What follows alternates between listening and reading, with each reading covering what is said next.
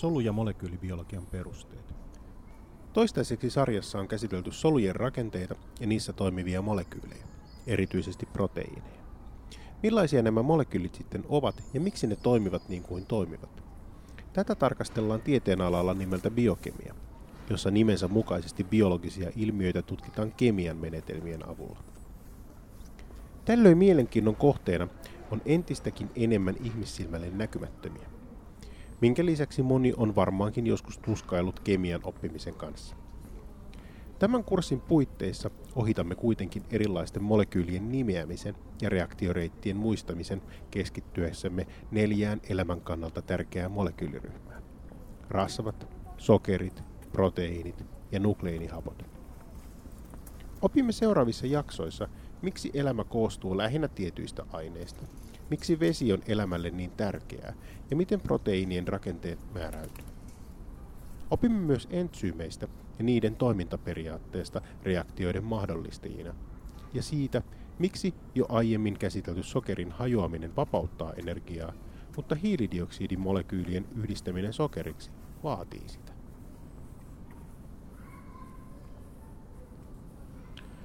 Kun pariston yhdistää sähköjohtoon, virtaavat elektronit plusnavalta miinusnavalle. Tämä perustuu Kulombin lakiin, jonka mukaan vastakkaismerkkiset varaukset vetävät toisiaan puoleensa ja samanmerkkiset hylkivät toisiaan. Kulombin laki on kuvattu yhtälöksi, jossa vetovoima on samansuuruinen kuin jakolasku, jossa varausten tulo jaetaan termeille, jotka kuvaavat varausten jakautumista ympäristössä. Siten suuret varaukset, jotka ovat lähellä toisiaan, vetävät toisiaan puoleensa tai hylkevät toisiaan voimakkaammin kuin pienet, kaukana toisistaan olevat varaukset. Suunnilleen 14 miljardia vuotta sitten maailmankaikkeus, tai se mikä sitä ennen oli, räjähti. Räjähdys oli erittäin kuuma, mutta laajetessaan se viileni, jolloin muodostuivat yksinkertaisimmat atomit, vety ja helium. Atomin keskellä on ydin, joka on positiivisesti varautunut, jolloin se vetää puolensa Kulombin lain mukaisesti negatiivisesti varautunutta elektronia. Vetovoima saa elektronin kulkemaan ydintä kohti kiihtyvällä vauhdilla, mutta samalla tavoin kuin alamäkeä laskettelevan polkupyörän nopeus on mäen alla huima, on elektronin nopeus atomin ytimeen päästyään erittäin kova, jolloin se sinkoaa jonnekin atomiytimen toiselle puolelle. Ytimestä poispäin kulkevan elektronin nopeus hidastuu ytimen aiheuttaman vetovoiman seurauksena, jolloin elektroni alkaa taas matkansa ytimen läpi toiselle puolelle. Tämä aiheuttaa atomiyhilmiön ympärille elektroniorbitaalin, jonka ulkoreunalla elektroni kulkee hitaimmin vaihtaen suuntaansa. Kun maailmankaikkeus laajeni, tapahtui jotain erikoista. Muodostuneet kevyet alkuaineet kasautuivat ensimmäisiksi tähdiksi, joissa alkoi tapahtua ydinräjähdyksiä. Näissä vetypommeissa vetyatomit yhtyivät toisiinsa muodostaen raskaampia aineita, jolloin ytimessä on vaihteleva määrä protoneita ja neutroneita, ja näitä ympäröi sekalainen määrä elektroneja. Ytimien protonien määrän kasvaessa elektronit eivät voi jakautua sitä ympäröivään pilveen sattumanvaraisesti. Atomia ympäröivälle lähimmälle elektroniorbitaalille mahtuu ainoastaan kaksi elektronia.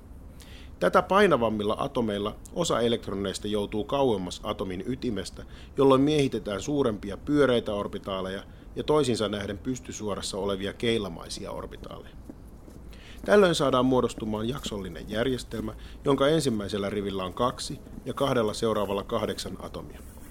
Jos et usko, voit laskea orbitaalit vetyatomille käyttäen kvanttimekaniikan yhtälöitä.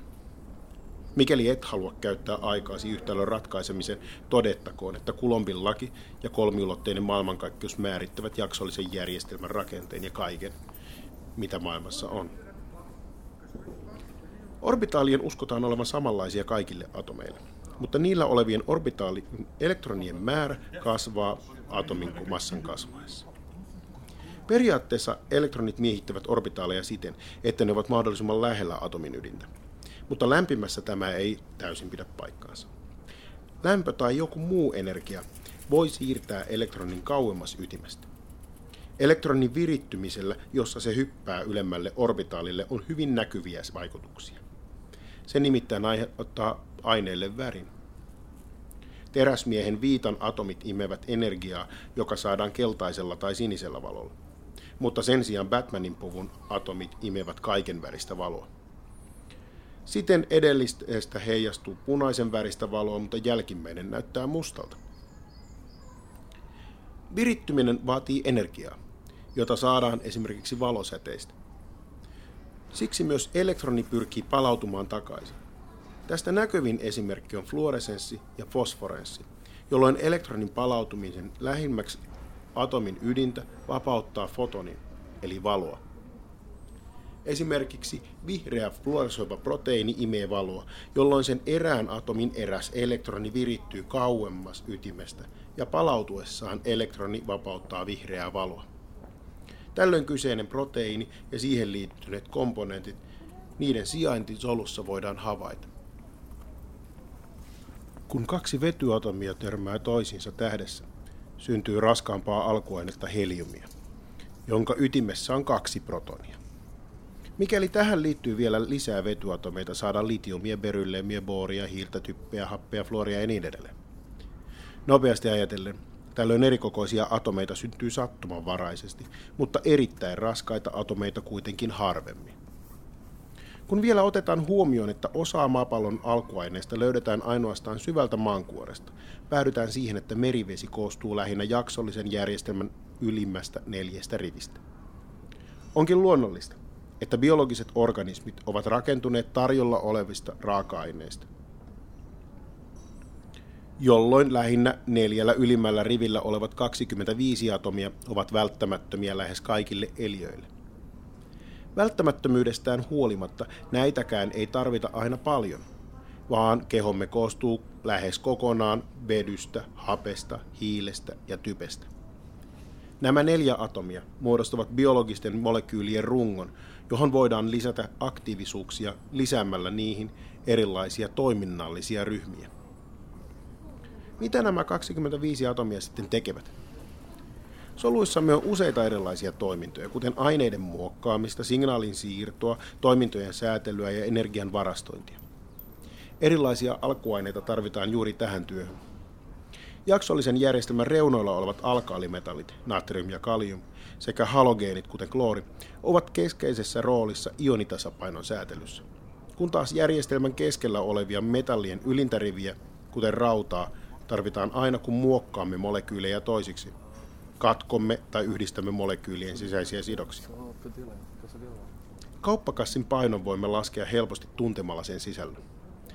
Samalla tavalla atomien massa saadaan laskemalla sen protonien, neutronien ja elektronien yhteismassa. Massat löytyvät erilaisista taulukkokirjoista ja ne ilmoitetaan usein Daltoneina. Tällä ei viitata Daltonin veljeksiin, vaan 1800-luvun alussa atomia, atomiteorian esittäneeseen englantilaiseen John Daltoniin, joka ei voinut valtiokirkkoon kuulumattomana saada yliopiston opetusvirkaa, mutta saattoi silti verrata kaasuatomien painoja suhteessa vedyn painoon. Jo aiemmin olemme oppineet, että vetyä raskaampia alkuaineita muodostuu ydinreaktioissa, joissa vetyä yhdistetään toisiinsa. Toistaiseksi tapahtuma on tarkasteltu ainoastaan protonien ja elektronien kannalta. Kuitenkin ytimessä on myös neutroneja, eikä ole mitenkään kirkossa kuulutettu, että jokaiseen atomiin näitä varauksettomia komponentteja tulisi saman verran. Atomin ytimessä voi olla siis täysin mielivaltainen määrä sen massaan vaikuttamia neutroneja. Tämä vaikuttaa kahteen asiaan. Atomin keskimääräisen massaan ja radioaktiivisuuteen. Atomit, joilla on sama määrä protoneita, mutta joiden neutronimäärä eroaa, ovat isotooppeja – ja vain osa näistä on niin kestäviä, että niitä voidaan ylipäätään havaita. Esimerkiksi vedyllä on kaksi isotoppia, joista kevyemmän massa on suunnilleen yksi ja toisen kaksi. Koska kevyempi näistä on selvästi yleisempi, on vedyn keskimääräinen massa vähän yli yhden. Raskaammilla atomeilla massa on suunnilleen kaksi kertaa enemmän kuin protonien määrä, jolloin niiden summittainen atomipaino voidaan päätellä suoraan niiden sijainnista jaksollisessa järjestelmässä. Isotoopeilla on kaksi yleistä biologista sovellusta.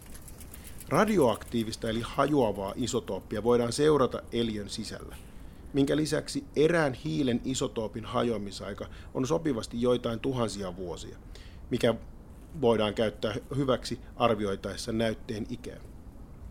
On myös harvinaisempia sovelluksia.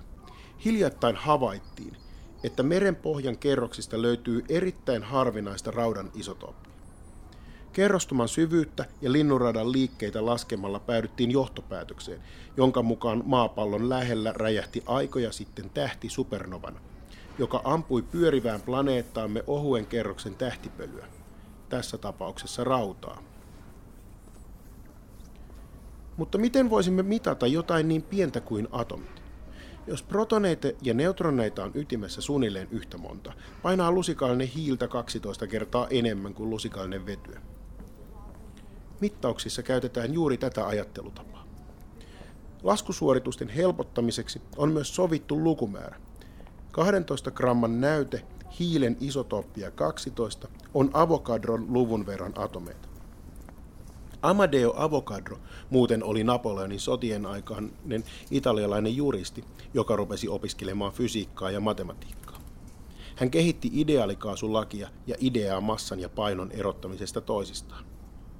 Hänen uraansa ei Daltonin tapaan estänyt niinkään uskonto, vaan kapinaallisuus Sardinian kuningasta vastaan.